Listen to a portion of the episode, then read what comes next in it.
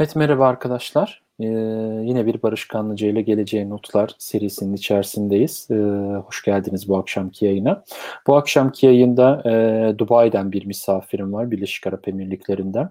Ercüment Türkmenoğlu. Kendisi Microsoft Dubai ofisinde çalışmakta ve burada Microsoft Partner, e, Technical Architect ve Dynamics 365 yani Dynamics 365 Solution Architect rolleriyle çalışmakta. E, kendisi bu akşam benim konuğum olacak ve onunla Microsoft'un e, bir takım ürünleri, uygulamaları ve yapay zeka konusundaki e, geliştirmeleri hakkında konuşacağız. İsterseniz ilk önce bir introyu döndürelim her zaman olduğu gibi. Daha sonra Ercüment bizimle birlikte olacak.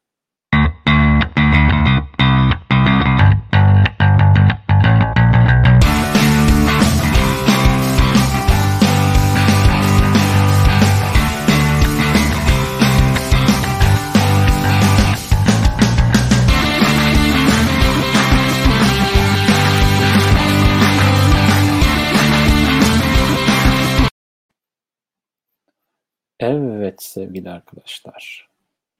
Ercüment hoş geldin. Merhaba, hoş bulduk. Nasılsınız? Valla iyi, sen nasılsın? İyidir, ne olsun. Havalar bizde ısındı. O yüzden e, öyle gömlekle, ceketle çıkmak isterdim karşınıza ama e, onu maalesef bu havalarda yapamıyoruz. evet, evet, evet. O birazcık bana uygun. Çünkü bugün burada gene yağmur yağdı Londra'da.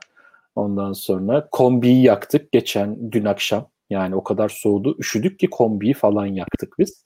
Sen orada tabii sıcaktan. Bizde soğuk su bir lüks. O yüzden e, elinizdekinin kıymetini bilin derim. ya biz de sana elindekinin kıymetini bil demek istiyoruz. evet bu farklı ülkelerin farklı durumları işte. Ee, aynen böyle. Peki Ercüment, e, sen bize kendini tanıtarak başlayabilir miyiz? Şöyle bir kendini tanıtırsan kısaca Ercüment Türkmenoğlu kimdir, ne yapar? Ee, bunlardan bahsedersen seviniriz. Tabii ki. E, benim ismim Ercüment, soyadım Türkmenoğlu. Ben e, yani şu an itibariyle Microsoft Dubai ofisinde e, bir Dynamics e, ürün grubunda Partner Technical Architect olarak çalışıyorum. E, aslında bizim yaptığımız şey e, hem Dubai pazarında hem de Orta Doğu'daki birkaç farklı ülkede de işte Katar, Kuveyt, Bahreyn, Saudi, Egypt. Bunun üzerine bir de e, Türkiye'yi de Türk olmamdan e, dolayısıyla Türkiye'ye de destek veriyorum. Buradaki partnerlerin ürün yelpazesini, teknik e, yetkinlikleri geliştirmeye çalışıyorum. Dolayısıyla da düzenli bir şekilde e, eğitimler düzenliyorum. O yüzden belki beni e, tanıyanlar olabilir yayında. Tanımayanlar varsa da e, temel itibariyle yaptığım iş bu. Hı hı. E, istersen birazcık daha hani ben bugüne kadar ne yaptım, bu, buraya gelmeden önce neler yaptım ondan bahsedeyim. Olur olur. Kendimi sevinirim. tanıtmak adına. Hı hı. Evet. Ya ben e, Koç Üniversitesi Bilgisayar Mühendisliği mezunuyum. E, oradan çıktıktan sonra aslında bir 3 ay İstanbul'da bir e, iş arama maratonunda koştum. Diğer e, o bir buçuk milyon üniversiteye giren her yıl e, genç gibi. Bunun sonucunda da e, kısmet diyebiliriz, kader diyebiliriz. Bir Türk Microsoft partneriyle buluştuk. Onlar da bana belki de İngilizcem yeterli olduğu için ve o zaman da ihtiyaçları olduğu için e, Dubai'de çalışma fırsatını sundular. Ben de e, gencim, kaybedecek bir şeyim yok. Neden böyle bir e, inisiyatifi almayayım? Neden böyle bir şey denemeyeyim? Kaybedecek neyim var ki dedim ve e, atladım. O günden e, bugüne sanırım bir e, 8 yıl geçti. Oo, bayağı olmuş. Bu 8 yıl içerisinde bir 35 tane ülke gezdim. Ee, o yüzden e, onlara da gerçekten e, verip arkada buradan çok teşekkür ederim. Onların aslında emeği büyük benim üzerimde. Çok güzel beraber işler çıkardık. Neti, bunun sonunda da bir yılda e, size daha yakın bir bölgede Dublin Microsoft'ta çalıştım. İrlanda'da. Orayı da tecrübeli etme imkanım oldu. Daha sonra da e, tekrar Dubai'ye geri döndüm aslında. Yani buranın soğuğu yaramadı yani. E, ya şöyle aslında sadece havayla ilgili bir şey değil. Ya bir insanın e, doğduğundan sonuçta e, bir karakteri var doğduğu andan itibaren. Belki hı hı ilk 2-3 yılında e, kendi kişisel karakterini oturtuyor bebekler ya da insanlar. E, bunun devamında sizin karakterinize uygun yaşama biçimleri var. Bazı kesim der ki ya benim standart bir hayatım olsun. Böyle çok e, Orta Doğu heyecanları yaşamayayım. e, güzel güzel sabah işime gideyim 9'da, akşam 5.59 deyince ofisten çıkıp evime geleyim. Kazandığım belli olsun, çok para da gözüm yok der ve bu şekilde çalışır. Ben böyle değildim. O bizim ee, yaşantımız ben... işte. evet onu da deneyimlemiş oldum. O da güzel oldu. Ben birazcık daha böyle hani risk alalım ama hesaplanabilen riskleri alalım. Bu sayede de mümkünse e, kişisel gelişimimizi en maksimum düzeye çekmeye çalışalım. Hesabındaydım. Bu yüzden belki de e, e, Orta Doğu'da bir ülkede yaşamayı tercih ettim diyebilirim. Bu sebeplerden birisi. Diğeri bizim kültürümüze yakınlığı. Evet. Ee, bir Türk'ün Avrupa'ya ilk gittiği zaman ayak uydurması birazcık e, gerçi burada hani Barış sen de e, tavsiye edebilirsin ama hı hı. sen de tecrübeni paylaşabilirsin ama bence e, bir Türk'ün Avrupa'ya ilk taşındığında böyle kafasını duvara çarpar gibi karşılaştığı bazı konular var. Tabii. tabii bileyim işte en basitinden ilk hafta ben Dublin'de markete gittim ve marketten bir şeyler aldım çıkacağım. Dünyanın en doğal şeyi e, çıkarken poşetlere para istemeye başladılar. Dediler ki bir poşet bir euro. Benim için şoktu. yani ya evet, da insanların so- sokaktaki davranışları birbirlerine belki daha arkadaşça, insanların trafik kurallarına uyması, daha böyle hayatı kuralcı yaşaması. Hatta çok e, ilginç bir örnek vereyim. Tabii. Ben e, aracımı e, bakıma götürmüştüm Dublin'de, İrlanda'da. Sabah 9.30'da gittim. Yani sıra kapmak için. Dediler ki şu anda hani önceden book edilmiş durumda. Şu anda dolu garajımız. İstersen e, öğle 3'ten sonra gel tekrar. Hani şu an git bir 6 saat sonra tekrar gel. O zaman aracına bakabiliriz. Hı hı. Ya bana çok garip geldi. Ben dedim ki ya dedim sizin bir VIP sıranız yok mu? Ben size şuradan bir 50 euro 100 euro neyse atayım. Siz benim aracı şimdi bakın ben gideyim benim işim var. Hı hı. Bir böyle durdular. Herkes dondu. ya onlar zannetti ki ben onlara rüşvet teklif ediyorum. Halbuki hiç öyle bir şey yok. Ben hani doğu kültürüne alıştığım için birazcık sanki hani buradaki hizmetlerin benzerlerini orada da e, bekleyince ya da Türkiye'deki e, tecrübelerin benzerini orada da bekleyince e, insanlar şok oldu ve kamerayı gösterdiler alamayız falan dediler. Gerçekten e, çok komikti. Ya böyle e, bazen komik ama aslında doğru olanın ya da sistematik olanın ne olduğunu öğreten durumlarda yaşıyorsunuz Avrupa'da. Doğru, doğru. Belki kesinlikle. sen de tecrübelerini paylaşmak istersin. İlk e, İngiltere'ye gittiğinde e, yaşadığın sıkıntılar ya da karşılaştığın şok edici olaylar. Ya şok edici olay değil aslında. Şok edici dememek lazım da hani e, alışmadığımız bazı şeyler oluyor evet. Yani alışmadığımızdan kastım doğrusu aslında o, o hareketi yapmak. Evet, Ama evet, bizimkiler evet. sistemi bir şekilde kendilerine yöne, kendilerinden e, çıkar sağlayacak şekilde kırmaya yönelik oldukları için doğal olarak hani onu burada göremiyorsun. Hatta sana şöyle söyleyeyim. E, anlatırlar. Hatta video görüntüleri falan da var. Bu 2000 Hı-hı. kaç yılındaydı ya? Tam unuttum. 2011 yılında mı 2009 yılında mı Tottenham'da bir ayaklanma olmuş. Ve yağma yap- yapılmış yani bildiğin e, her yeri yağmalamışlar işte ne bileyim dükkanları falan.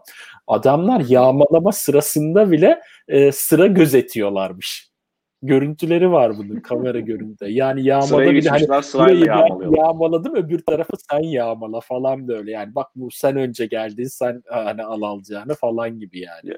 Özellikle insan e, trafikte yaşadığı tecrübeyle şok oluyor. Yani e, trafikte mesela sağ benim evimin önünden sağa dönüp ofise gitmem gerekiyor. Hı hı. Ya arka arkaya 10 tane 20 tane araç var ve benim gidip en arkaya geçmemi bekliyorlar. Ya bir Türk'ün bunu yapması özellikle İstanbul'da araç kullanmış bir Türk'ün bunu yapması bayağı alışması zor bir durum. Yani eminim herkes e, bir şekilde kaynamaya e, ya da işte gidip bir yerden U atıp gelip daha kolay, daha hızlı dönmeye çalışıyorlar. Doğru. O arabaları gördüğümde tek tük evet bu muhtemelen Türk'tü bu arkadaş diyebiliyorum. Evet, ben aynen. aynen. Aynen evet. Geçenlerde de oldu. Ben e, dün İstanbul'dan geldim. E, havaalanından dönerken işte İlk defa burada yol tıkalıydı. E, kaza olmuş yolda. Çok da yağmur yağıyordu. Feci deli gibi yani böyle inanılmaz bir yağmur. Kaza olmuş. E, ilk defa emniyet şeridine birkaç tane arabanın geçip gittiğini gördüm. Yani emniyet şeridine çıkmışlar evet. artık yani ve oradan gidiyorlar. Yani 7 yıldır bu ülkede yaşıyorum. İlk defa otobanda bunu gördüm. Herkes sırayla bekler çünkü normalde. Yani bu ben düzen işte bu, bu ülkeleri bu hale getiriyor. Avrupa böyle. Amerika'da falan böyle bir şey yok ama. Amerika yine bizim bildiğimiz gibi. Aynen. Ee, yani sinyal verince yol vermeleri bile çok garip gelmişti bana açıkçası. ee, ama bulunduğum ülkeden konuşacaksak burası çok daha farklı, çok daha bize benziyor. Hı hı. Ee, zaten e, Arap kültürünün de Türk yemeklerine ya da işte Türk kültürüne benzer bazı özellikleri var. İnanışla olsun ya da işte hayatı yaşayış biçimleriyle her gün sokağa çıktığınızda bir heyecan yaşamanızla olsun Türkiye'yi aratmıyor diyebilirim. Dolayısıyla e, hiçbir şekilde kendimi sanki böyle bir yabancı ülkedeymiş gibi hissetmiyorum. Tabii bu ilk ay için e, öyle değildi yani. ilk ay e, bayağı zorlandım. Yani e, gene bazı sistematik değişiklikler yüzünden hani çok basitinden bir banka hesabı açmak e, çok Tabii. farklı süreçler gerektirebiliyor. Daha zor olabiliyor. Derdinizi de İngilizce anlamak zorunda kaldığınız için e, birazcık daha şey olabiliyor. E, sıkıntı yaşayabiliyorsunuz. O ilk bir ayı atlattıktan sonrası Doğru. daha kolay.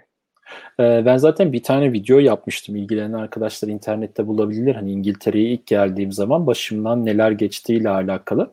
Sevgili Uğur Mutluoğlu için içi kanalında yayınladık bunu. Ee, bu videoyu hani istiyorsanız isteyenler oradan bakabilirler. Hani ilk süreçte bankada hesap açmanın e, İngiltere vizesini almaktan daha zor olduğunu anlattım orada ve nasıl adımlar yapılması gerektiğini anlattım. Hani oturum vizesini almak daha kolaydı öyle diyeyim bankada hesap açmakta. Ee, böyle ilginç şeyler olabiliyor. Evet istersen evet. yavaş yavaş e, sorulara geçelim. Mesela Olur. sorularımdan bir tanesi bu senin de hani e, dahil olduğun hatta benim de birazcık partner olarak dahil olduğum e, bu Microsoft Business Applications ürün ailesini e, nedir? Bir, bize biraz tanıtır mısın? Ne işe yarar bu ürün ailesi? Ne amaçla yapılmıştır? E, ne özellikleri vardır? Bize birazcık anlatırsan sevinirim. Tabii ki. E, ya zaten aslında senin de bahsettiğin gibi senin de çok uzman olduğun bir alan ama ben birazcık daha böyle dışarıdan bir kuş bakışı e, kategorizasyon vereyim. Ondan sonra Business Applications detayına girelim. Hı hı. E, Microsoft'un aslında içerideki ürün grubunu, hani bu devasal hardware'den, software'den e, farklı çözümlerinin olduğu ürün grubunu üç temel e, çözüme ayırmış durumda Microsoft. Bunlara biz evet. Three Cloud diyoruz. Yani software tarafında. Birisi Modern Workplace diyoruz buna biz. Birincisi bu Office 365, Outlook, işte Excel, PowerPoint ya da işte Microsoft Project gibi kullandığınız tool'ların tümünün hatta içinde Teams'i de, SharePoint'i de, OneDrive'ı da içeren tool'ların tümünün e, bulunduğu grup Modern Workplace yani günlük çalışma ortamınızdaki hayatınızı kolaylaştırmak için tasarlanmış ürünler. İkinci cloud'u belki de yine çok Microsoft içerisinde çok böyle e, revaçta olan ve e, belki bir adım önde olan ürünü Azure Cloud. Bulut hizmetlerinin olduğu işte yapay zekadan, database hizmetlerinden, virtual machine'lerden artık aklınıza gelebilecek binlerce farklı hizmeti tek tıkla yani artık bir server yatırımı yapmadan e, software as a service şeklinde satın alabildiğiniz bir a, altyapı mevcut hali hazırda. Dolayısıyla bu hizmetleri kullanarak e, partnerler de ürünler geliştiriyorlar. Bu da çok derya deniz bir konu. Hatta Azure evet. kendi içerisinde infra, işte infrastructure ve işte belki data and AI olmak üzere onlar da kendi içinde 2-3'e bölünüyorlar. Tabii, Orası tabii. da derya deniz. Üçüncü cloud'da Microsoft Business Applications, iş uygulamaları. Bu belki e, özellikle bazı müşterilerimize gittiğimizde müşteri hani hemen hemen herkes Outlook, Exchange'i, e, Office'i, Excel'i biliyor. Ama Microsoft'un bir iş uygulamaları grubu olduğunu bilmiyor. Yani ne var bu Business Applications içerisinde derseniz aslında temelde bizim ürünümüz iki farklı şeyi yapıyordu eskiden. Birisi e, senin de bildiğin gibi e, Customer Relationship Management. Yani Evet. bir CRM ürünümüz vardı. Müşteri ilişkileri yönetim ürünümüz vardı. Bir de bizim bu e, ERP dediğimiz e, finans, operasyon, e, supply chain, belki işte human resources gibi konuları yönettiğimiz bir ürünümüz vardı. Bunları aslında Microsoft böyle eskiden biz bunları hani bir müşteriye gittiğimizde bizim CRM'imiz bunu yapar, satışı şöyledir, marketing gibi öyledir gibi anlatıyorduk. Doğru. Ama zaman içerisinde sanırım son iki yıl önce, 2-3 yıl önce belki daha Üç eski, Üç- üç- 3 yıl olması lazım. Bir ayrım oldu ve Microsoft dedi ki ya biz CRM'in hepsini satıyoruz. Bizim müşterimiz sadece bir modülünü kullanıyor. Neden hepsine para versin? Dolayısıyla bunu modüllerleştirdik. Benim ilgilendiğim kısmı daha çok belki 8 yıldır ilgilendiğim kısmı e, daha çok müşteriye dokunan ürünler. Bunlar işte satış, pazarlama, e, müşteri hizmetleri, sahadaki e, elemanların yönetimi, field service dediğimiz dört e, modül grubundan oluşuyor basic olarak. Bir de bunun üzerine Microsoft'un aslında bizim e, içeride neredeyse dördüncü bir bulut çözümü ya da bulut grubu olarak e, gördüğümüz Power Platform var. Evet. Bu da yine e, müşterilerimizin ya da partnerlerin kendi ihtiyaçlarına uygun portal, telefon uygulamaları, işte desktop uygulamaları, hatta işte hali hazırda gelen bazı yapay zeka e, modüllerini kullanarak kendi ihtiyaçlarına özel e, geliştirmeler yapma, yapmalarını sağladığımız bir platform. E, bu da Business Applications grubunun içerisinde bugün itibariyle. Evet. E, bunlar işin temeli aslında bizim için. Hemen hemen belki de e, rakiplerimize gittiğimizde de bir Salesforce'un da bir Oracle'ın da bir SAP'nin de e, bir satış modülü var, bir müşteri hizmetleri modülü var. Field Service'e karşılık gelen bir modülleri var. E, low code, no code artık hemen hemen her platformun da bir low code, no code platformu var. E, Apple to Apple kıyaslayalım, elma elmaya kıyaslayalım, e, hangisi daha başarılıdırdan bahsetmeyeceğim ama bunların üzerine bence Microsoft'un fark koyduğu noktalardan biri de yaptığı yapay zeka yatırımları. Evet. E, bunun da detayına gireriz sanırım bir sonraki. Olur olur e, aslında konu- girmeye konumuzda. başlayalım istersen. Yani Olur, e, hazır olur. konusu açılmışken hani Microsoft'un yapay zeka konusunda yaptığı çalışmalar, ürünler hani onlardan bize bahsedersen çok sevinirim.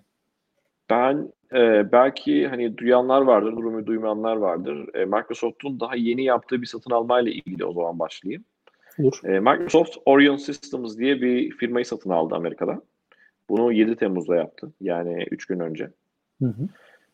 Bunu yapmasındaki temel amaç e, bu Orion Systems aslında e, Amerikan ordusuna video böyle büyük de size'daki videoları e, real time analiz edebilen ve yapay zeka destekli çözümleri olan bir şirket.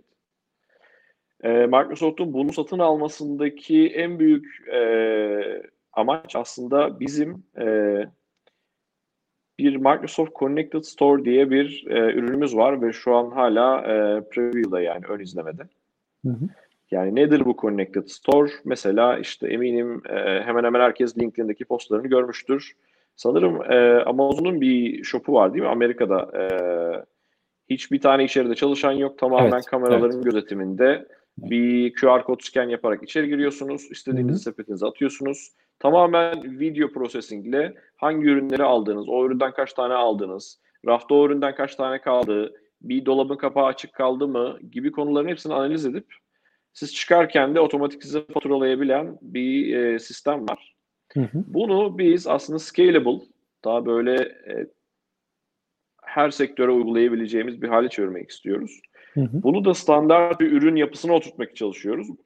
Microsoft'un aslında Connected Store e, uygulaması bunu hedefliyor. Bu Orion Systems satın alması da eminim e, bu Ekim ayında gelecek özellikleri etkilemese de Nisan ayında ya da bir sonraki sene Ekim ayında Doğru. gelecek e, yetkinlikleri büyük ölçüde etkileyecektir. Çünkü orada inanılmaz bir e, altyapı var ve inanılmaz bir yapay zeka destekli video analiz e, ürünleri var Orion Systems'ın. Bunun da e, ileri önümüzdeki bir sene içerisinde e, dünyanın birçok yerinde böyle bu Amazon'un e, shop'una benzer shop'ların mantar gibi türemesine sebep olacağını düşünüyorum. Dolayısıyla Doğru. bir 2-3 yıl içerisinde e, bir yandan da bu sektörlerdeki çalışan sayısı yavaş yavaş azalabilir belki. Doğru. Doğru. Aslında bunun e, tabii bu bir dezavantaj insanların çalışmaması Evet. ama bir de şöyle düşünelim. Bunun bir avantajlı tarafını görelim en azından. Böyle Evet. pand Covid-19 gibi pandeminin olduğu dönemlerde çalışan insanın olmadığı yerlerde onların hastalık kapma, bu tarz gibi risklere girmesi gibi durumlar söz konusu olmayacaktır. Ee, Aynen. bu da en azından belki bir, bir nebze de olsa iyi tarafı diyebiliriz. Ee, Tabii, tabii. Artık neresinden E, bu hani bakarsak. Hı? Ben belki en son yaptığı yatırımdan bahsetmek istemiştim Microsoft'un. Hani Hı hı. eğer bilmeyenler varsa Orion Systems, e, orionsystems.com'a gidip bakabilirler. Bir yandan da AI deyince yani yapay zeka deyince insanların aklına ya da e, sokakta eminim röportaj yapsak 100 kişiden 70'i e, robotlardan, e, kendi kendine düşünebilen yapılardan bahsetmeye başlar. Hı hı. AI'yı aslında biz böyle e, hani nasıl söyleyeyim insanoğlunun belki de geçmişten çok e, geçmişten gelen bir özlem özlemişliğidir. Yani kendisine benzer bir şey oluşturabilmek. Bunu programlayarak mı artık biyoloji olarak mı e, üretmesi herkes farklı yönteme gitmiş durumda. Bu yapay zeka da aslında e, bence bizim yapabildiğimiz, bizim doğuştan yapabildiğimiz birçok özelliği programsal olarak yapmaya çalışmamızın sonucu olarak doğan belli hizmetler. Ya bunu eğer kategorilere bölmek gerekiyorsa işte mesela bir e, bir speech analytics yapan e, bir bölümü var bu yapay zekanın. Nedir speech analytics? Ben dakikada kaç kelime konuştum, konuşurken mutlu muyum, sinirli miyim, üzgün müyüm? Bunun analizini e, programsal seviyede yapabilmek. Bir diğeri vision. Vision da çok önemli. Bununla ilgili hiç unutmuyorum. Ben üniversitedeyken AI programlama dersi alıyordum. O zaman e, bizim MIT ile beraber çalışma yapan bir hocamız demişti ki MIT'deki ilk AI e, projesinde profesör öğrencisine kızmış yani demiş ki biz bir tane e, robot prototipi yapmaya çalışıyoruz. Hı hı. Bunun vision görevini sana verdim. Git vision'ı sen çalış. Ama o zamanlar hani diyorum 90'ların e, ortaları daha yeni yeni bu konular böyle konuşulmaya, geliştirilmeye başlanıyor. Hı hı. E, ya yani çok basit bir konu gibi görülüyor. Diyor ki ya bir tane kamera tak görsün alet işte. Yani ne, ne kadar zor olabilir ki? Ama işin derinliğine girince biz hani ben şu an önümdeki e, kayıt cihazına bakıyorum. Ya onu bir elektronik olduğunu geçmiş tecrübelerimden biliyorum. Sadece baktığımda bir frame'deki içerisindeki data inanılmaz ki bunu bir video analiz olarak düşündüğünüzde milyarlarca data haline geliyor. Dolayısıyla bizim sadece gözümüzü açıp gördüğümüz ve tanımladığımız bir şey programsal olarak çok kompleks yapılara dönüşebiliyor. Bu yüzden de Aynen. bununla ilgili e, yapay zeka çalışmaları var. Hı hı. Bir diğeri tahminleme olabilir. Biz özellikle bu iş uygulamaları tarafında e, prediction e, özellikleri bizden çok hani böyle e, şirket sahiplerinin ya da işte belki farklı departman müdürlerinin bizden beklediği özellikler arasında. Yani benim önümüzdeki ayın sales'ın satışının forecast'ını e, sistem bana tahmin edip söyleyebilir mi? Ben bu çeyreği kaç parayla kapatacağım? Yani hı. geçmişten öğrenip otomatik bana tavsiye etsin. Yahut da ben müşterilerimle her gün sahada toplantı yapıyorum. Belki bunu hiçbir sisteme yazmıyorum. Sadece devamında e-mailleşiyoruz. Geçen haftaki toplantı çok güzeldi. Şunları şunları paylaştık gibi. Hı hı. Bunları otomatik analiz edip otomatik belli akıllı sistemler bunu gidip e, ilgili sistemlere otomatik yazsınlar gibi prediction ya da işte e, automated Hı hı. özellikler de bekleyebiliyorlar. Bu Evet, anlamda yani bir de Customer prediction var. Service Insights, Sales Insights, Aynen. ondan sonra Customer Insights gibi evet, tool'ları var Microsoft'un. Aynen. Dynamics 365 Microsoft'un aynen. Dynamics içerisindekileri konuşmak gerekirse dediğim hı. gibi işte bir sales forecast'ını analiz edeceksek Sales Insights ya da işte yaptığımız şu anki görüşmenin ya da bir telefon görüşmesinin telesales olabilir, customer service konuşması olabilir. Bunların analizini otomatik yapmak istiyorsak, bunları speech to text'e çevirip text'i de analiz etmek istiyorsak Sales Insights ya da işte bu Customer Service Insights'ın içerisindeki Conversational Intelligence'ı kullanabiliyoruz. Hatta Bunu speech to text yapmadan şunu da yapabiliyor bildiğim kadarıyla. Direkt oradaki kişinin, konuşan kişinin sesini analiz ederek olumlu mu olumsuz mu e, şey yanıt verdiğini algılayabiliyor. Bu e, Evet, o yüzden- bu speech tarafı da belki çok kendi içinde derinleşiyor. Hani çok yüzeysel konuşuyoruz ama bir speech analytics kısmı var. hani ne kadar kesti karşıdakinin e, cümlesini daha böyle yüksek bir tonla ba- bağıra bağıra sinirli bir konuşma mı yaptı yoksa Hı. daha mutlu, daha sakin, calm bir konuşma mıydı? Evet bu tarafta var. E, augmented reality, virtual reality dediğimiz e, sanal gerçeklik e, de aslında Microsoft'un yapay zeka e, çözümleri arasında. Yani diyelim ki mesela buradan bir örnek vereyim. Dubai'de e, Mercedes-Benz'in bir üst bir lüks markası olan Maybach sanırım. Hı hı. Maybach'ın e, bir arabasını buradaki şeyhlerden birisi kullanıyor. Ve e, bir problem oluyor arabada ve gelip yani ben yani hatırladığım kadarıyla böyle olması lazım. Bir problem oluyor arabada. E, ve arabayı servise götürüyorlar.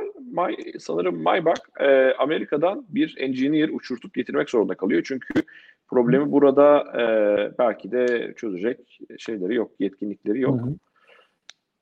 Onu buraya uçurmak, yedirip içirmek, e, onun birkaç gün geçmesi, burada vakit geçirmesi çok büyük bir maliyete sebep oluyor. Bunun evet. yerine belki e, bizim Microsoft'un e, remote asistanı kullanıp e, bir gözlük takarak bir e, sanal gerçeklikle uzaktaki bir kişi sadece kalemini alıp yani şu kabloyu söküp buraya takman lazım. Bu motor bloğunu sök komple tekrar bakalım gibi uzaktan yardımlaşıp çok daha e, uygun maliyetlere çok daha hızlı çözümler e, üretebilirler. Evet, Bu beraber yaşam, aynı yaşanmış... anda görüyorlar çünkü ve e, iki, öteki kişinin ekranına, e, gözlüğünün ekranına şey geliyor yani öteki bakan kişinin e, ne derler ona komutları geliyor ve hani şöyle Aynen. yaptı diye o kalemle çizdikleri geliyor. Böylece çok rahat bir şekilde bakan kişi algılayabiliyor nerede ne olduğunu. Öbür tarafta direkt görebildiği için aynı görüntüyü.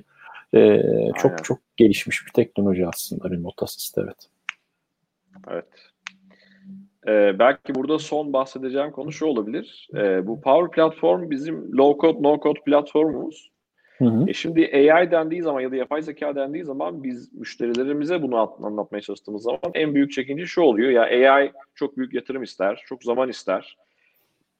Dolayısıyla benim bir AI modelini alıp da bugünkü iş iş süreçlerime uygulamam hem benden hem de belki cebimden çok büyük efor harcamamız gerektirir gibi çekinceler oluyor. Dolayısıyla biz artık bu safhayı aşmış durumdayız. Biz e, hazır e, iş kollarının kullanabileceği bazı AI modellerini işte bu vision olabilir. Bir fotoğrafla raftaki birkaç ürünün e, ne kadar kaldığını analiz etmek olabilir. Yahut da gelen bir faturanın fotoğrafını çekip otomatik size özel bu modelle train edip e, faturayı otomatik sizin ERP'nize e, detaylarını geçmek olabilir. Bu tarz e, OCR ya da işte Object Recognition ya da işte gelen bir e-mailin içerisinden sizin aradığınız konulardaki kelimeleri, cümleleri, değerleri ekstrakt etme olabilir. E, mutluluk analizi olabilir. Bu, bu tarz e, hala hazır e, Power Platform içerisinde gelen AI Builder dediğimiz bir e, AI platformu da var ki bu da bizim müşterilerimizin aslında uzakta gördükleri yapay zeka yatırımlarını çok daha hızlı belki de birkaç gün içerisinde ya da birkaç hafta içerisinde hayata geçirebilmelerini sağlıyor. Bu anlamda e, eğer bu tarafı incelememiş olanlar varsa e, AI Builder'ı incelemelerini önerebilirim. Evet evet harika. Aslında ben de şöyle bir e, yol izledim. Yani seni buraya davet etmeden önce Şebnem Özdemir ve Zafer Demirkol'u davet etmiştim. Onlar da yapay zeka konusunda uzman kişiler. Türkiye'deki sayılı isimlerden. Ee, onlar aslında yapay zekanın e, en alt katmanındaki yapay zekanın algoritmalarının nasıl hazırlanması gerektiğini ya da hani nelere dikkat edilmesi gerektiği, o algoritmalar nasıl çıkıyorlar, meydana nasıl geliyorlar ve bunlar ne alanlarda kullanılıyor, nasıl kullanılabilir bunları anlattılar ikisi de. Çok sağ olsunlar ki o videolar hani YouTube'da olsun başka kanallarda yani benim o kanallarımın içerisinde bulabilirsiniz. Özellikle YouTube'da bunların hepsine ulaşabilir durumdasınız. Oralardan izleyebilirsiniz eğer yapay zeka ile e, ilgili birileysiniz. Konuyu aslında hazırlamış olduk böylece. Yani e, yapay zeka nedir, ne işe yarar, nasıl yapay zeka uygulamaları üretilir gibi gibi geldik geldik. Aslında bugün seninle birlikte Microsoft gibi dünyada bir, bir firmanın perspektifinden yapay zekayı günlük yaşamımıza günlük her zamanki kullandığımız uygulamaların içerisine nasıl gömebiliriz ya da Microsoft gibi bir firma nasıl gömmüş, bize nasıl e, bunları bize sunmakta aslında bunları konuşmaktayız. Yani konu bir noktadan başladı başladı bugün e, buraya gelmiş oldu. E, şimdi Microsoft tarafında da ben de Microsoft tarafında ve tam da bu noktada hani uzman bir nok kişi olarak ben de hani birkaç bir şey söylemek isterim. Bugün de hatta bir müşteri toplantısında ben e, bunu dile getirdim. E, yani Microsoft'un yapay zeka uygulamaları tamamen bizim e, belli alanlardaki daha önceden tanımlanmış olan yerlere tanımlanmış olan verileri yazarak onların daha önceden çalışılmış olan, model üretilmiş olan modellere bu veriyi vermemiz ve verdiğimiz bu veri üzerinden de sistemin analiz etmesi üzerine çalışmakta. Yani Customer Insight dediğimiz Customer Service Insight, ondan sonra e, Sales Insight dediğimiz tamamen bu forecastleri yapan, bu insanların e, bu satışla alakalı kısmında mesela bir satışı kapatmaya yakın mı yakın değil mi, müşteri almaya ne kadar yakın gibi gibi noktaları ortaya çıkartan bu uygulamaları aslında tamamen bu tarz e, hazırlanmış yapay zeka uygulamaları.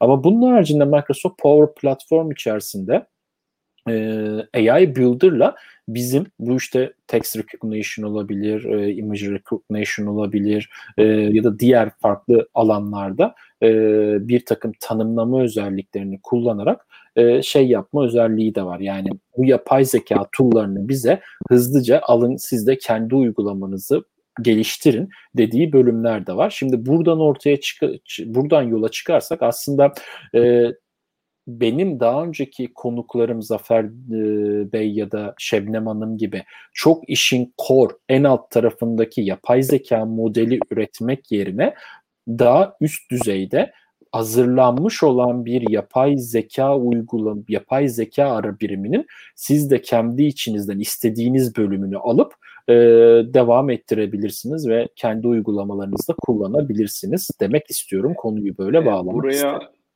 bir tane daha son bir şey eklemek istiyorum buraya. Biraz önce bahsettiğin e, konuklarını da ben de izlemiştim. Alanında çok uzman insanlar. E, aslında hani tabii ki de Microsoft'un bugüne kadar yaşadığı satış ya da servis e, içerideki tecrübelerinden kaynaklanarak ürettiği ürünler bunların çoğu. Tabii. Ama bunların yanı sıra hala bizim keşfedilmemiş ya da üretmediğimiz bir sürü yığınla AI hizmeti var. Bu işte basket analizi olabilir. Ee, bir müşterinin atıyorum e, next best action'ından otomatik belli sektörler için analiz etmek olabilir. E, aslında bizim ürettiğimiz ortamlarla mesela Customer Insights içerisinde e, yabancı bir şirketin diyelim ki işte İstinye Üniversitesi'nin altında bir şirket kuruldu ve onlar üniversite olarak belli modeller ürettiler sıfırdan. Ve bunları da bir SaaS çözüm olarak satıyorlar. Ya da hizmet olarak satıyorlar. Microsoft'un platformları bir yandan da onları da enable ediyor. Neden? Çünkü onlar kendi modellerini oluşturup bunları bir servis haline getirip uzaktan işte aylık 20 dolar, 30 dolar neyse e, kendi modellerini hiç Dynamics bilmeden ya da hiç Microsoft'un başka platformlarını bilmek zorunda kalmadan satabilir bir hale geliyorlar. Bu da bence çok önemli. Tabii. Bu anlamda da e, Customer Insights insanların iş modellerini de değiştiriyor bence. Evet ama çok da birazcık daha derine değinmek isterlerse zaten Azure platformunun altında da hani o evet. E, Cognitive Service'in altında çok daha fazla e, yapı var bununla alakalı. Hatta ben bir çeviri hizmetini, Bink'in çeviri hizmetini kullanarak oradaki yapay zeka ara birimini kullanarak oradaki çeviri hizmetine bir e, müşteri için bir çözüm üretmiştim zamanında. Bing Services'la beraber. Ee, yani, yeni, yeni özellikler geliyor bununla ilgili e, Ekim ayında. Süper süper harika. Valla. O zaman sen aslında Özgür Bey'in sorduğu soruya da cevap vermiş oldun. Ee, yapay zeka, Türkiye'de yapay zeka alanında yapılan çalışmaları nasıl görmektedir diye bir e, soru vardı. Ki görmektedirden ziyade aslında şey e, yapılan çalışmalara örnek de vermiş oldun aslında. Yani Türkiye'de de e, bu tarz alanda çalışmalar var. E, çalışmalar var. Hatta Orta Doğu'da ilk olabiliyor Türkiye'den bazı firmalar. Mesela benim çalıştığım Koç grubunun altında bir firma ilk Hı-hı. defa Türkiye'de e, Customer Insights üzerinde, Microsoft'un Customer Insights üzerinde bir çözümünü üretti. Ve var olan, geçmişten gelen retail tecrübelerini Customer Insights üzerine taşıdılar. E, bu sayede şimdi e, sadece Türkiye'den değil, Orta Doğu'daki ya da işte Avrupa'daki diğer ülkelerden de e, talep topluyorlar ya da ilgilerini çekiyor o, o region'daki süper. insanların, müşterilerin de. Süper süper harika valla işte yani işte Türkiye e, yazılımı kullanarak yani illa yazılımı sıfırdan var etmemiz önemli değil önceden bir noktaya gelmiş. O bu şey gibi hani uçak e, üretemez Türkiye ya da araba üretemez derler de gider Türkiye gider uçağı yapar arabayı yapar ama motorunu nereden aldınız falan derler ya bazıları. E, evet. Bu önemli değil aslında yani motorunun nereden alındı falan. Önemli olan oradaki o açıyı görüp o açıyı kapatabilmek. Yani şu anda Microsoft orada bize bir platform sağlıyor. O pla ya da Google, Google'da olabilir, Amazon'da olabilir. Aslında fark Aynen. etmiyor yani. Ee, böyle firmaların platformlarını kullanarak açıkları görüp e, hızlı bir şekilde e, bu açıkların ya da bunlara göre yazılımlar üreten firmalar çok daha hızlı bir şekilde aslında e, ilerleyebilmekteler. Yani illa her şeyi sıfırdan yapıp yapay zekanın en dibine kadar aynen. inmeye de gerek yok bence. E, her zaman da. Herkes de bunu yapamaz zaten. Her steakhouse yani. gidip kendi ineğini kendi yetiştirmediği gibi. Aynen öyle. Aynen öyle. Kesinlikle öyle. Kesinlikle öyle. Aynen Evet, peki hadi birazcık daha şöyle şeyden bahsedelim. Ee, Dubai'den falan bahsedelim istersen. Dubai, ondan Olur. sonra Abu Dhabi, Birleşik Arap Emirlikleri. Yani oralarda yaşamlardan memnun musun? Orada olmak yani nasıl Türkiye'yi özlüyor musun? Ee, bunları aslında sana sormak isterim. Okey. Ee, öncelikle şöyle bir şey var. Ben Türkiye'ye ne zaman gitsem, hani nerede çalışıyorsunuz, nerede yaşıyorsunuz dediklerinde Birleşik Arap Emirlikleri dersem farklı bir tepki alıyorum. Çünkü insanların aklına e, Mecidiyeköy'de ya da Moğollarda, İstinye Park'ta gördüğü Araplar geliyor. O yüzden Hı-hı. tepkiler Hı-hı. farklı oluyor. Ama Dubai dersen bambaşka oluyor tepkiler. Doğru. Ee, öncelikle şundan bahsedeyim. Birleşik Arap Emirlikleri bu e, Arap Yarımadası'nda Suudi Arabistan'ın belki e, Suudi Arabistan Arap Yarımadası'nın solunda kalıyorsa Birleşik evet. Arap Emirlikleri sağında kalıyor e, doğusunda kalan 7 emirlikten oluşan bir e, ülke. Burada Dubai e, belki de en turistik ya da işte en göz önünde en e, reklamı yapılan emirlik olduğu için dünya çapında da daha çok biliniyor. Ben de aslında Dubai'de yaşıyorum. E, ama şöyle e, nasıl Amerika'da eyaletler var, burada da emirlikler var. Her emirliğin bir emiri var, bir yöneticisi var. Dolayısıyla bazı kararlar e, Abu Dhabi'den yani Abu Dhabi, Abu Dhabi aslında bu Birleşik Arap Emirlikleri'nin e, nasıl denir e, Türkçesini unuttum. Ne denir ona? E, Ankara bizim neyimiz? E, baş, başkenti. Başkentimiz. Başkenti buranın Abu Dhabi. Abu Dhabi'nin başkanı da dolayısıyla Cumhurbaşkanı. Abu Dhabi'nin emiri. Dubai'nin emiri de e, Prime Minister yani e, başbakanı. Ve aynı zamanda Dubai'nin emiri. Bazı kararlar e, merkezden gelse de bazı kararlar da e, lokal e, duruma göre uygulanıyor. Mesela e, Abu Dhabi hükü Abu Dhabi yetkilileri ya biz şu an hani henüz bütün yasakları kaldırmak istemiyoruz. Atıyorum ya yani örnek olsun diye söylüyorum. E, parkları açmayacağız dese bile eğer izin veriyorlarsa Dubai Dubai emiri ya biz e, bizdeki korona case'i çok daha az. Aramızda da bir isolation var. Biz neden o zaman açmayalım deyip açabiliyor. Hmm. Ee, daha tamam, soruya geri döneyim. Ee, evet, daha soruya geri döneyim. Bu emirlikler arasında aslında bir yarım saat arabayla ya da maksimum bir saat arabayla gidip gelebiliyorsunuz. Tabii. Farklı şehirler gibi. Belki de hatta bizim şöyle İstanbul'da bir şeyde... hatta Avrupa Hı-hı. Avrupa yakasına geçmek gibi düşünebilirsiniz. Yani ben buradan arabaya atlayıp iki emirlik aşağıya gidebiliyorum. E, maksimum 40 dakikamı alıyor. Tabii şunu da iletmek isterim aslında. Dubai'ye uçak bileti bulamadığınız zaman Abu Dhabi'ye e, bakmak çok faydalı. E, Abu Dhabi'ye çok daha ucuza bilet bulunup hemen yarım saat 45 dakikada Dubai'ye geçilebiliyor. Yani üç kere Dubai'ye gelmiş biri olarak bunu söyleyebilirim size. Şarjda da, şarjda da olabilir. Şarjda da çok daha uygun. Özellikle Türk Hava Yolları'nın daha uygun fiyatlı uçuşları Şarja'ya var. Şarja Abu Dhabi'den daha da yakın Dubai'ye. Onu da önerebilirim. E, burada yaşamdan memnun muyum? Ya buradaki yaşam öncelikle ben dediğim gibi ilk geldiğimde ya buradaki belki de yaşayan herkesle konuştuğumda bence şöyle bir e, skalası var buradaki yaşamın. Bir, ilk geldiğinizdeki o ilk, ilk, ilk bir iki ay gerçekten sizin e, psikolojik olarak kendinizi test ettiğiniz an çünkü farklı bir düzene geliyorsunuz. Çok normal. E, farklı bir e, işleyiş içerisine geliyorsunuz. Buraya alışmak iki ay böyle birazcık belki sizi zorluyor. Ama bu ilk iki ayı geçirdikten sonra ilk bir yılı rahatça tamamlayabiliyorsunuz genelde. Ve benim şöyle bir tezim var. Ben etrafımdakileri analiz ederek oluşturduğum bir tez. Dubai'de en az iki yıl kalan biri daha sonra Dubai'den gitmek istemiyor. Çünkü bu yeni normal oluyor sizin için. Yani diyorsunuz ki ya ben arabama atlarım, istediğim yere giderim. Trafik yani trafik evet. nedir ki yani? Mesela ben İstanbul'a her gittiğimde tatil için bir bakıyorum gün ortasında ya saat bir hafta içi trafik var. Abi siz işte değil misiniz? Ne yapıyorsunuz? Oluyorum ama mesela. lütfen lütfen Dubai'de de feci trafik olur. Yani olsa iş çıkış saatindeki Şöyle, 6 şeritli 7 şeritli yollar tamamen dolmuş olduğunu ben kendi kullandım arabayı biliyorum yani. Şöyle, e, Dubai'de her ülkede olduğu gibi trafiğin bir yönü var. E, nasıl diyeyim, nasıl İstanbul'da Anadolu yakasında insanlar yaşar, sabah Avrupa yakasına gitmeye çalışır. Hı trafik o yöndedir. E, siz de iş yerinizi ve evinizi ona göre organize ederseniz bu trafikten kaçabiliyorsunuz. Ama e, herkesin yaptığı gibi e, mesela e, Şarjı'da yaşayıp Dubai'ye işe gelmeye çalışırsanız dediğim gibi o zaman sabah e, saatlerinizi harcayabiliyorsunuz trafikte. E, hiç yok diyemem ama e, ben normalde Türkiye'de belki bir buçuk saatte gideceğim iş yerime e, burada 15 dakikada 20 dakikada arabayla gidebiliyorum. Anladım. Benim e, te- tecrübe ettiğim şey fa- trafik farkı bu. Belki yaşam kalitesiyle ilgili de e, ya eminim herkes şeyi soracaktır. Türkiye'deki kazanç skalasıyla Dubai'deki market fiyatları farklı tabii ki de.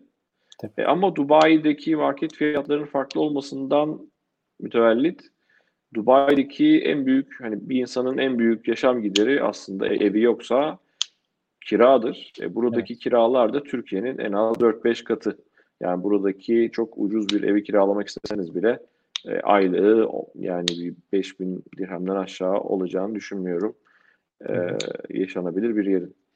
E, kültürel, kültürel anlamda bence bize çok yakınlar. Hani ben e, aslen biz doğulu olduğumuz için belki bana daha da yakın geliyor. Müzikleri ya da işte yedikleri yemekleri yahni gibi ya da işte yerde oturup yemek yemeleri, bizim Urfa usulü böyle Arapların e, meclis dedikleri köşeleri olmaları bana çok böyle evimdeymişim hatta böyle sanki babaannemlerin yanına gitmişim gibi bazen hissediyorum. Ama bir yandan da çok modern şehir. Yani siz ne istiyorsanız onu yaşayabiliyorsunuz. Çok böyle modern e, plazalarda çalışıp, plazalarda yemek yiyip, e, malllarda gezebiliyorsunuz. Ya da e, isterseniz bir gün sandalyenizi, arabanızı alıp çöle gidip çölün ortasında e, mutlak sessizlikte mangalınızı yakabiliyorsunuz. Ya da ateşinizi yakıp, kamp yapıp kitabınızı okuyabiliyorsunuz. Evet aslında tam bu noktada da bir soru geldi. MEA'daki Dynamics partnerleri ile Türkiye'deki partnerleri kıyaslayacak olursak biz ne durumdayız? Orada şansımız var mı? diye Ahmet Bey'in bir sorusu var. Ya şöyle bence Türkiye'deki partnerların e, MEA seviyesine çıkmak için yani Middle East ve Afrika'ya gitmek için çözmesi gereken en büyük problem İngilizce. Bu bir. Çünkü buradaki insanlar çok herkes dışarıda İngilizce konuştuğu için artık ana dili gibi konuşuyorlar. Dolayısıyla hani böyle kem küm etmeden çok böyle e, fluent bir şekilde konuşmak gerekir bence. Evet. Profesyonelliği göstermek açısından. İkincisi de e, iş kalitesi açısından bence tabii ki de evet ben hani iki part Dubai'deki partnerleri de görüyorum, Türkiye'deki partnerleri de görüyorum. Burada da kaliteli partnerler var. Türkiye'de de kaliteli partnerler var. E, kaliteli iş e, karşılığındaki ücreti öderseniz her yerde var aslında. Ama evet. bence e, Türkiye'deki partnerlerin e, bu tarafta iş yapma şansları var. Ama buradaki müşteriler özellikle belki de kültürden dolayı sürekli e, sizin on-site olmanızı sorgularlar. Bu bölgeden, evet. Arap dünyasından daha önce bir e, fırsat kapattınız mı? Yahut da burada şu an Dubai'de çalışan ve yaşayan kaç tane kaynağınız var, kaç tane resursunuz var? Diye sorarlar. Ee, Aynı İngiltere'de olduğu Sağlam cevap vermek gerekiyor. Eğer biz ad hoc destekleyeceğiz, uzaktan yapacağız derseniz o çok işlemeyecektir. Özellikle e, bankacılık ve government sektöründe gözümüzün önünde gelip resource'unun burada oturmasını istiyoruz diyebiliyorlar. Bu durumda e, lokal e, varlığınız olması gerekiyor. Bence o da önemli bir e, etap. Yani İngiltere'de de aynı. İngiltere'de yani adam o parayı veriyor ama burada gel gözümün önünde otur diyor. Hatta yani iş vermese bile gel burada otur diyebiliyor yani. Yani İngiltere'ye de evet. bana bu çok, soru çok sık geliyor. Ben de çok sık görüyorum bu soru. Yani nasıl açılırız falan diye. Ee, uzaktan iş almak biraz zor. Yani yapabiliyorsanız süper. Ama e, çok zor. Onu da söyleyelim yani. Belki bu pandemiyi olmanız... fırsata çevirip pandemiyi fırsata çevirip uzaktan olabilir. E, onun olduğunu da görüyorum bazı partnerler onda, Onda bile İngiltere için e, sıkıntılı diyebilirim ben İngiltere özelinde konuşursam. Onda bile sıkıntı. Yani burada yine büyük projelerde istiyor. Evet. Aynen yine büyük projelerde burada olmalarını isteyeceklerdir. Yani e, eğer 1 milyon dolarlık bir proje yapıyorlarsa, bir bankanın call center yazılıyorsa kesinlikle bütün resource'larınız burada olmalı diyebilirler. Aynen. Kesinlikle öyle. Peki evet şey nasıl ee, yani Microsoft gibi dünya devi bir firmada çalışmanın böyle dezavantajları var mıdır avantajları nelerdir ne alır ne götürür hani ne bileyim hmm, yani detaylarını biraz verebilir misin bize büyük e firmalarda şöyle, çalışmak avantaj mıdır? Ben aslında ilk defa Microsoft'ta İrlanda'da çalışmaya başladım. İrlanda'ya taşındım Microsoft'ta çalışabilmek için. Ee, ilk girdiğimde aslında çok güzel bir onboarding programları vardı yeni gelenlere özel. Hatta beni o hafta şirkete yeni katılan belki 20-30 kişiyle beraber bir grup haline getirip daha işime başlamadan bir arkadaş grubum oluşmasını sağlıyorlardı ve bir hani gerçekten sanki okula gitmişsiniz gibi bir tam bir ay sadece Microsoft'un değerleri nedir, teknolojileri nedir, lisanslamanın belki basit detayları nelerdir, ürünler neler yaparı anlatıyorlar size. Bu anlamda çok e, faydalı olmuştu. Ama benim tecrübem böyle Microsoft gibi büyük firmalarda ilk girdiğinizde kafadan rahat bir 3 ay ya hangi rol ne yapardı, ben kiminle çalışmalıyım, ya bu 3 harf, üç harfli kısaltma ne demek, bu arkadaşlar benim için tehlike midir yoksa beraber mi çalışmalıyımı anlamayla geçiyor tam olarak. Tabii. Siz işinizi tam böyle anlayana kadar nereden baksanız bir iki üç ay geçiyor. Dolayısıyla bence gerçek efor e, bu tarz firmalarda en az 6 ay sonra çıkmaya başlıyor gerçek potansiyeliniz ortaya. E, avantajı daha kurumsal, daha süreç odaklı. Yani siz yeni bir e, inisiyatif yapmak istiyorsanız, yeni bir AI modeli geliştirdiniz. Bunu işte ben ürün ekibine nasıl götürürüm, bunu Microsoft Office'in standart bir offering'i haline nasıl getiririz gibi bütün dünyayı etkileyecek değişiklikler yapmak istiyorsanız e, böyle kurumsal firmalar tam yeri çünkü size atanan görevleri ya da sorumlulukları yerine getirdiğiniz zaman zaman yenilikleri her zaman açıklar ve her zaman e, gerçekten e, dinlemeye açıklar. Gerçekten elinizde kıymetli bir fikir varsa bunu CEO'ya kadar götürebiliyorsunuz. Satya Nadella'ya kadar götürebiliyorsunuz. Hatta bizim aylık e, CEO Q&A'lerimiz oluyor. İçeride sormak istediğim soruları yazıp böyle bir e, live eventte cevaplarını alabiliyoruz CEO'dan. O ha. anlamda hani özgürlükçü ve aynı zamanda da süreç, süreç odaklı ve kurumsal bir firma. E, tabii ki de büyük firmalarda çalışmanın hani Microsoft olsun, belki IBM, Oracle ya da işte SAP. Buralarda çalışmanın e, getirdiği bir marka değeri de var. E, buralarda çalıştıktan sonra tekrar eğer kendi gelişiminizi ya da farklı bir pozisyona geçmek istediğinizde bu marka değerin size sağladığı katma değerler var. Öncelikle network var ki bence network çok daha önemli e, sizin kaç yıl çalıştığınızdan. Kişisel gelişime de katkısı oluyor. Çünkü Microsoft'un hani çok daha kurumsal bir firma olduğu için siz üniversiteye gitmek, master yapmak isterseniz ya da işte bir konuda eğitim almak isterseniz ve bunu mantıklı bir şekilde açıklayabiliyorsanız e, yük paylaşımını yapıp Microsoft'ta sizinle beraber sizin kişisel gelişiminize yatırım yapabiliyor. Bazı ülkelerde, her ülkede değil. E, dezavantajları ne olabilir? Dezavantajı da bazen sizin yani e, bir patron firmasında patronun kapısını çalıp konuyu arz edip sonucunu alacağınız bu 5 dakikalık iş bir aya dönüşebiliyor birdenbire. Çünkü e, çok daha kurumsal bir firma. Sizin yapmaya çalıştığınız her şey e, bir e, nasıl diyeyim bir hukuk bürosunun onayından geçiyor. Bir marketing bürosunun onayından geçiyor. Yani bir e, ister istemez bu kadar büyük bir kurumsal şirketi yönetmek için bir hiyerarşi var. E, bazen bu hiyerarşi sizi aksiyon almakta e, tabii ki de biraz yavaşlatabiliyor. Doğru. Bir de şundan bahsetmek isteyebilirim belki. ben hani MIA bölgesinde çalışıyorum. Middle East ve Afrika'ya destek veriyorum. E şimdi Türkiye pazartesi ve cuma arası çalışıyor. Evet. Dubai'de pazar günü ve perşembe arası çalışıyor. E, gün sonunda benim iki ülkenin de tatil olduğu tek gün cumartesi kalıyor. Evet. E, o, o günde kişisel gelişimim için bir şey yapmak istiyorsam e, bir hafta boyunca bilgisayar başından kalkamayabiliyorum.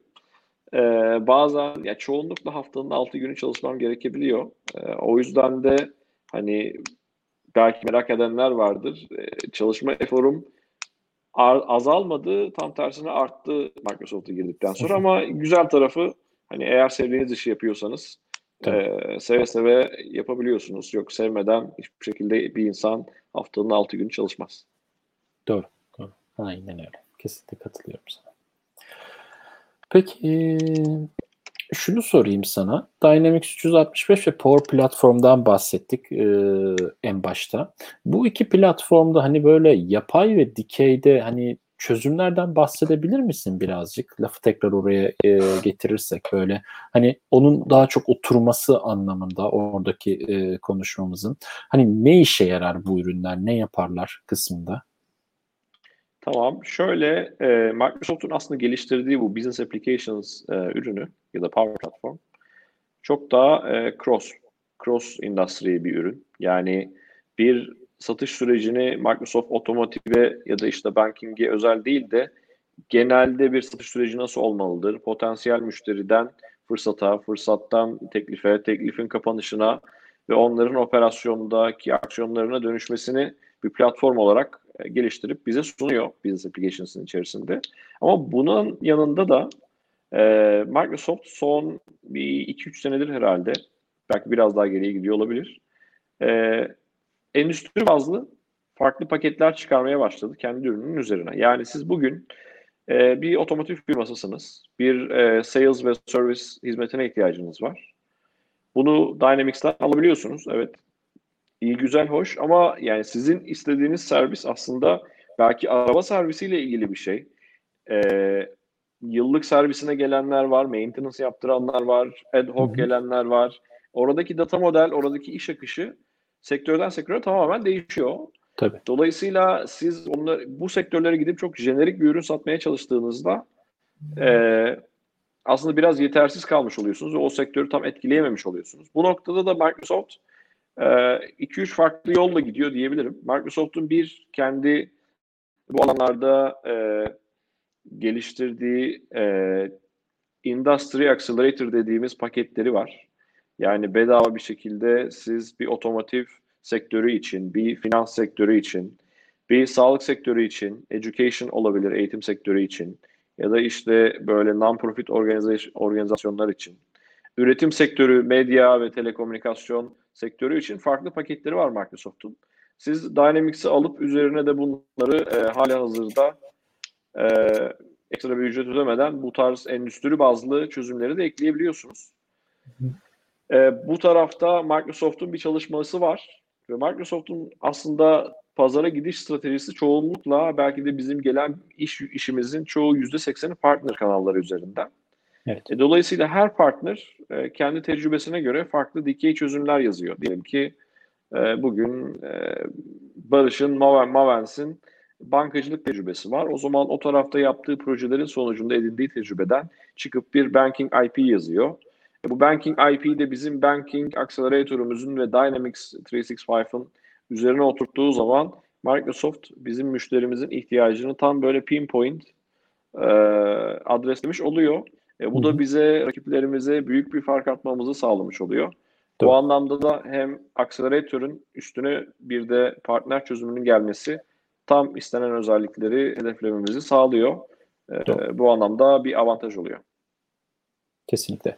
Yani burada sadece Microsoft'un hani e, bu ürün ailesiyle beraber e, kendi çıkarttıkları değil, partnerlerin de burada çıkarttığı ürünler aynı zamanda Microsoft'un desteğiyle e, satılabilir hale geliyor. Yani bu bağlamda Microsoft aslında partnerleri destekliyor ve onların hani bir şeyler yapmasını push ediyor, itebiliyor e, diyebiliriz Aynen aslında. Öyle. Yani senin de Aynen aslında öyle. tam olarak görevinde bu. Sen de tam bu işi yapan Aynen. birisin yani. Partnerleri tamamen iteklemek.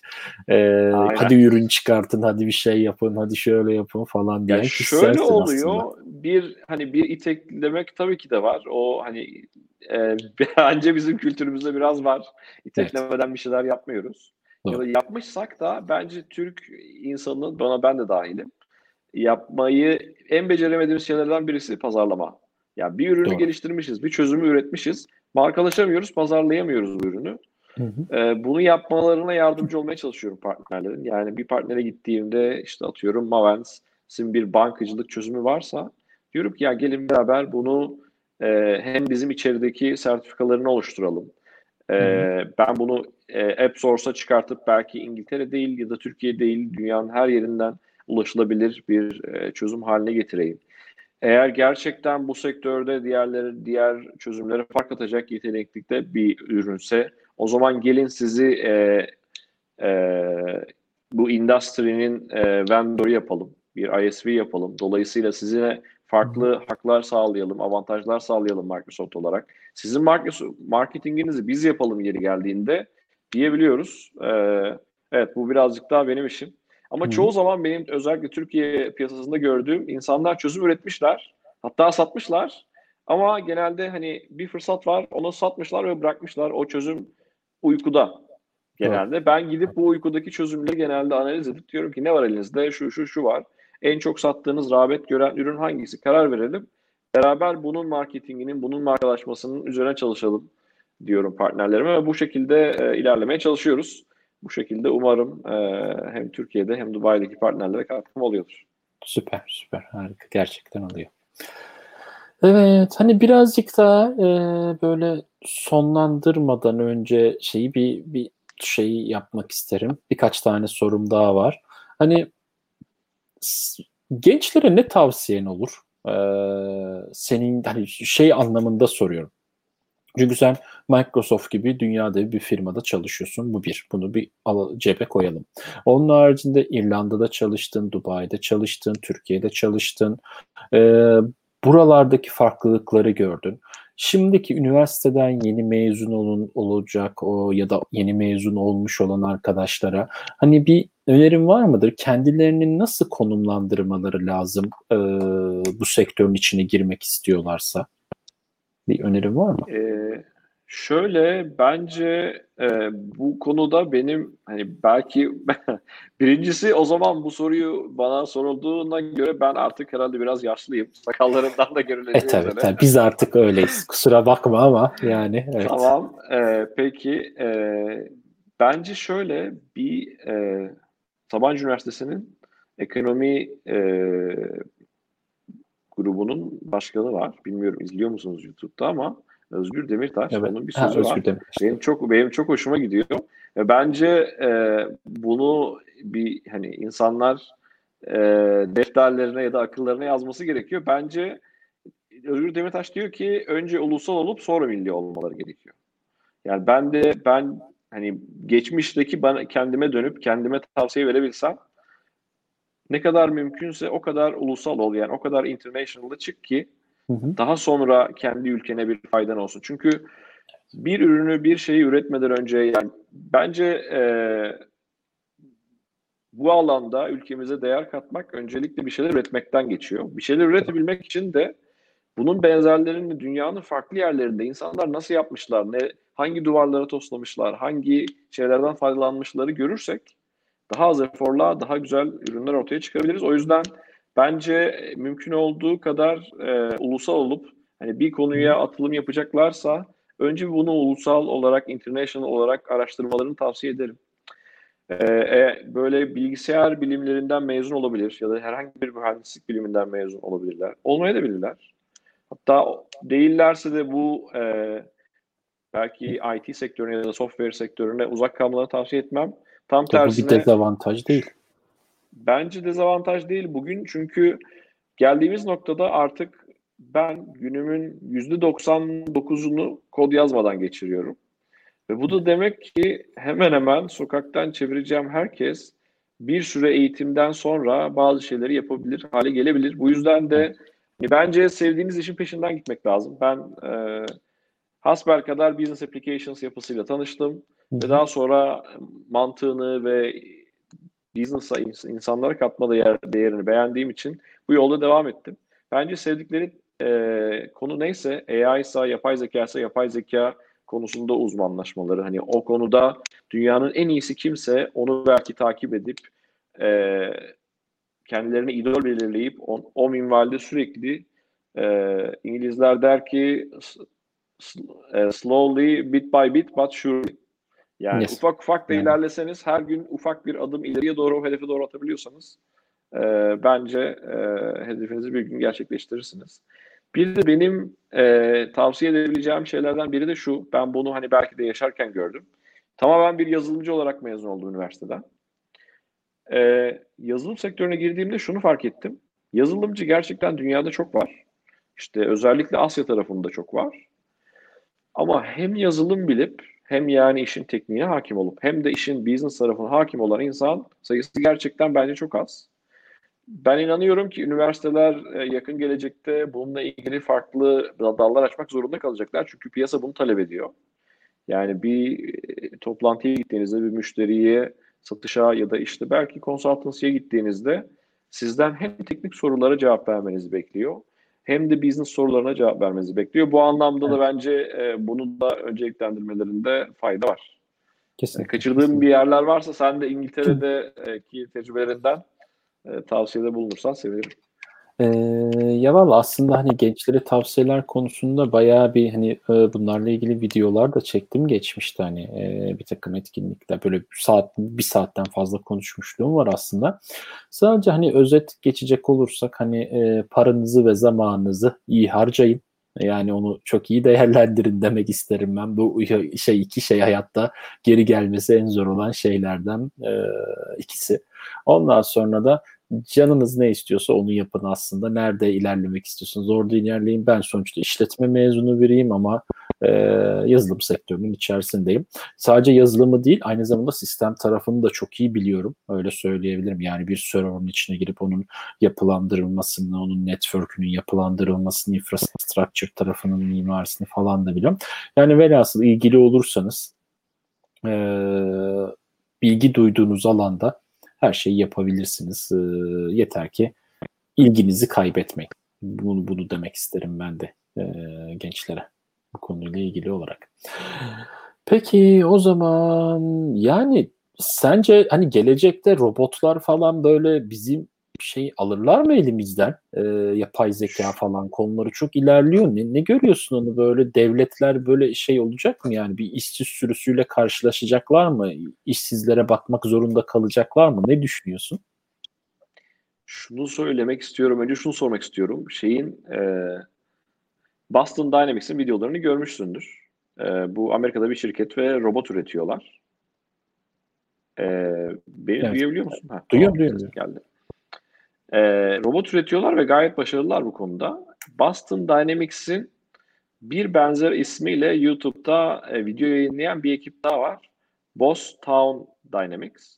Hı hı. Bakmadıysanız bakmanızı öneririm. Hı hı. Bunlar e, computer generated videolar yayınlıyorlar. Ya şöyle ya görenler olabilir, görmeyenler de olabilir. Görmediyseniz bakmanızı öneririm.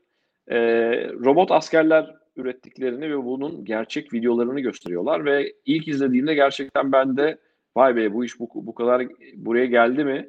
Hani ben birazcık daha önümüzde zaman var gibi bekliyordum gibi düşünüyordum.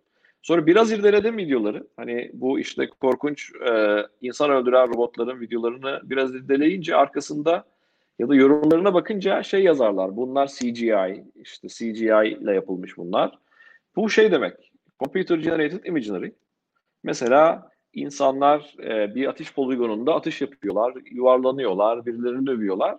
Bunları da üzerlerine sensörler takılıyken e, ve belli bir video çekim ortamında yapıp bunu film gibi üzerine daha sonra bir robot üç boyutlu model giydirip bunu da robotlardaki bir gelişme gibi piyasaya sürüyorlar. Dolayısıyla e, izlediğiniz videolara e, çok dikkat etmenizi öneririm. O yüzden piyasadaki her gördüğünüz robot videosu çok gerçekçi görünse bile gerçek olmayabilir. E, konunun özüne geri dönecek olursam Ya bence bu alanda nasıl ki e, sosyal medyanın ve dijitalleşmenin yaygınlaşmasıyla Avrupa Birliği oturdu ve bir karar aldı. Dedi ki biz işte GDPR diye bir law çıkardık ve bu e, kapsamda insanların bilgilerini şöyle yapamazsınız, böyle yapamazsınız, böyle yapamazsınız. GDPR'ın içerisindeki e, bazı kısımlarda yapay zeka ile ilgili. Bizdeki tabii Türkiye'deki ismi KVKK. Aslında e, bu tarafta bence gitgide devletlerin üzerine regülasyon görevleri düşmeye başlayacak. Çünkü yani görüyoruz hepimiz e, sahada çalışan, hani sen de tecrübe ediyorsun, ben de diyorum. Vision'ı çözdük. Duygusal analizi çözdük. Evet. E, speech Analytics'i çözmüş durumdayız. E, bu Boston Dynamics'in rapor, robotlarına bakarsanız gerçekten bir insan gibi hoplayıp zıplayıp yuvarlanıp yürüyebilen robotları yani demek ki Dynamics kısmını da işin çözmüşüz. Hı hı. Geriye sadece bu robotlara bir e, duygu yüklemek kalmış ki duygu dediğiniz şey bir şey bir kelimede çıkıyor ama gerçekten programlaması çok zor bir şey ki. Tabii ki. Tabii ki yaşadığınız olaylara ya da aldığınız input'a yaşadığınız duygu sebebiyle farklı output'lar veriyorsunuz. Ya bunu Kesinlikle. da bir robota train etmek, öğretmek çok zor. Yani birisini seviyorsanız o söze negatif bir şey söylediğine tepkiniz başka oluyor. Nefret ediyorsanız o söze negatif aynı cümleyi kurduğunda tepkiniz başka oluyor. Ya bunu bir robota öğretmenin bence hala önümüzde e, zamanı var. Ama yapılamaz değil. Bugünkü Aynen. AI e, altyapısıyla bence yapılabilir. Bir diğeri de full otonom sistemler. Bunu da en güzel örneği şey bence araçlar. Ee, Elon Musk'ın yaptığı sonuçta Tesla araçları var ve neredeyse tam otonom bir şekilde çalışıp kendi kendine siz istediğiniz bir noktadan diğer bir noktaya götürebiliyor. Evet. E, tabii ki yine bunlar kurallar bütünü. E, yine tam olarak insandaki gibi bir e, kendi başına düşünme yapısını hayata geçirmiş değiliz. Bence olamaz mı? Olabilir. E, elimizdeki AI altyapısıyla, yapay zeka altyapısıyla bunların hepsi yapılabilir. E, çok uzakta olmadığını da düşünüyorum. Bu yüzden de e, regülasyonlar geleceğini bu konuyla ilgili Avrupa'dan, Amerika'dan ve işte belki Türkiye hükümetinden de regülasyonlar geleceğini düşünüyorum. E, bir yandan da belki de dünyanın dijitalleşme hızını bu Covid çok bir şekilde, çok acayip bir şekilde hızlandırdı. Neden? biz yani müşterilerimize ya bak Teams kullanın, bu işi online da yapabiliriz, gelmek zorunda değiliz desek de ikna olmuyorlardı. Ama şimdi bir ayda ya da iki üç ayda yaşadıkları inanılmaz bir transformasyon var. Dolayısıyla dünyanın belki de önümüzdeki 10 yılda yaşayacağı dijitalleşmeyi birkaç ayda yaşadı. Dolayısıyla bence e, robottan asker yapılması çok da uzak olmayan bir geleceğe doğru gidiyor. O yüzden eyvallah. E, olmaz demiyorum. Olmaz demiyorum. Ama Hı-hı. bence bununla ilgili regülasyonlar da gelir. Ee, gelir, gelir kesinlikle. Zaten büyük şirketler e, Microsoft ya da Amazon ya da işte e, benzer firmalar hepsinin kendi içerisinde bir AI yapay zeka ethics kanunları vardır. E, bilmiyorum gördünüz mü medyada ama Amerikan hükümeti e, bazı AI hizmetleri almak istedi insanların günlük davranışlarını incelemek için Amerika'da. Hem Microsoft hem Amazon işin ucunda çok büyük paralar olmasına rağmen deal'ı reject ettiler ve böyle bir hizmet sağlamadılar. Çünkü dediler ki bu AI etikinin dışında ve biz böyle bir satış gerçekleştirmek istemiyoruz. E, bu anlamda büyük firmaların duruşları da çok önemli bence. Tabii, aynen. Kesinlikle, kesinlikle. Yani e, yani yapay zeka, robotlar e, bir süre sonra hayatımıza girecek. Ve bunlar aslında zaten hayatımıza girdiler bile. Hani girecek diyoruz da yani daha önceki yayınlarda da ifade ettim bunu. Tekrar üstünü e, basa basa söylemek ya da altını çizmek istiyorum. E, şu anda sizin Netflix olsun başka platformlarda olsun izleyeceğiniz izlediğiniz filmin yapım aşamasında dahi yapımından önce dahi e, insanlar hangi bölgeye hitap edecek bu film ona bakıyorlar ve e, evet. orada insanlar hangi nelerden hoşlanıyor, ne kadar aksiyon olmalı, aksiyonun süresi ne kadar olmalı, müzik hangi tonda olmalı, ne kadar e, hareketli olmalı, o senaryonun içerisindeki e, geçişler nasıl olmalı, bunlara varana kadar zaten şu anda o filmlerin daha yapım aşamasında e, bırakın hani hangi filmi izlediğinizde sizin hangi filmi sevdiğinizi geçiyorum. Yani o kısım zaten e, olan bir şey. Filmlerin, müziklerin ve diğer sanat konularındaki e, birçok alanda şu anda zaten yapay zeka bizi yönlendirir durumda ki keza reklamlarda da aynı şekilde bayağı bir ciddi bir şekilde bunu ön plana çıkartmaya çalışıyorlar. Ki hatta Microsoft'un marketing ürünü bile, Dynamics'in içindeki marketing ürünü bile size ürünü sattırana kadar e, yani arka planda çok ciddi senaryolar, o customer journey'ler dediğimiz yerde çok ciddi şeyler çalıştırabiliyoruz. Onların yapar zeka bağlantısı oluyor, olmuyor. E, ayrı konular ama e, bu şekilde. Peki sorumuz var. RPA konusunu hiç denetlemesine girmiş oldu mu? Hiç baktı mı Power platformdaki? Ya şöyle Power Platform'daki RPA historisini, tarihini ikiye ayırıyorum ben. Birisi bence şeyden öncesiyle bu Win Automation ya da Soft Automotive satın almasından öncesiyle sonrası farklı. Öncesinde çok daha primitif, sadece böyle e, Google üzerinde çalışan, bu işte Selenium'la çalışan bir yapı vardı ve bir UI flow vardı. Denedim. Basit işlerinizi gerçekten görebilir. Hatta bunu iç kullanımlarını açan partnerler, müşteriler de var. Bunun üzerine Softomotive'in satın alınmasıyla birlikte onların Win Automation ürününün tamamen bizim Power Automate entegre olabilmesi e, burada aslında Microsoft'un artık bu alanda da söz sahibi olmasına e, yol açıyor. Ve bu daha başlangıç. Hani daha bu satın alma olalı bir iki ay oldu ve hemen bizim Power platforma entegre oldu çözümleri. Hı hı. Eminim e, gelecekte ya da önümüzdeki senede belki e, RPA pazar payından çok büyük bir payda artık Microsoft'a düşecek. E, bu tarafta deneme yapmak isteyenler varsa benim elimde e, RPA INEDEY gibi eğitim programları var. Paylaşabilirim. Bana ulaşabilirler LinkedIn'den olabilir. Süper, süper. Ee, bunun haricinde yapay zekanın en uç noktada bir film senaryosu gibi bizi tehdit edebileceğini düşünebilir miyiz? Yani e, yapay zeka Bilmiyorum Bence ya, şu an buna çok çok uzağız çok, yani. Çok Sonuçta uzağız şu an hala e, robotlara ya da yapay zekaya Hı-hı. neyi öğreneceğini de daha biz öğretiyoruz. O yüzden şu an bence bu konuya çok uzağız. Aynen. Ee, henüz korkmak için çok erken bence. Şey konusunda haberin var. Microsoft'un e, bir haberinde editör kısmında yapay zeka kullanacaklarını e, ya editörler için yapay editör kısmında yapay zeka kullanacaklarını duyurum. Şöyle bir şey duydun mu hiç? Bir bilgin var mı bununla ilgili? Ee, Microsoft'un ürünü editör kısmında. Editör kısmında derken editör yani hangi neyin editörü olduğunu anlamak istiyorum. Herhalde o şey yazdığımız e, ne derler ona bizim Dynamics içerisinde Social, acaba şey mi Yok çünkü örnekte Japonlar da Amigo robotlar üretmişler yazmış. Acaba onunla alakalı bir şey mi? Yani ben medya tarafında mı acaba? E, yapay zekayı aslında Microsoft'un artık pozisyonlamadığı ürün grubu ailesi yok diyebilirim. Evet. O yüzden olabilir ama editörle ilgili biraz daha detay alabilirsek belki evet. e, daha detaylı bir şey paylaşabilirim. Evet, aynen. Peki o zaman aslında yani benim e, sorularım da bitmiş oldu. E, çok teşekkür ediyorum bu akşam geldin ben, bizim konuğumuz oldun burada. E, çok da güzel yorumlar var. E, ben de teşekkür ediyorum Ahmet Bey'in yorumu için. E, sana da teşekkür ediyor desteğinden dolayı partnerlere. Ben, Rafet Bey'in de teşekkür teşekkürleri bulunmakta. Evet arkadaşlar e, yani bugün e, çok teşekkür ediyoruz sizlere e, bu yayını izlediğiniz için. Ve Ercüment sana da çok teşekkür ediyorum. Beni kırmadın. Ben de çok teşekkür yayına. ederim beni beni yayına alıp e, kabul ettiğin için. Estağfurullah.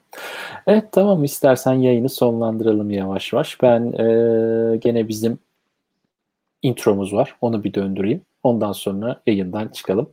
E, iyi akşamlar herkese arkadaşlar. İyi akşamlar. Tekrar görüşmek üzere.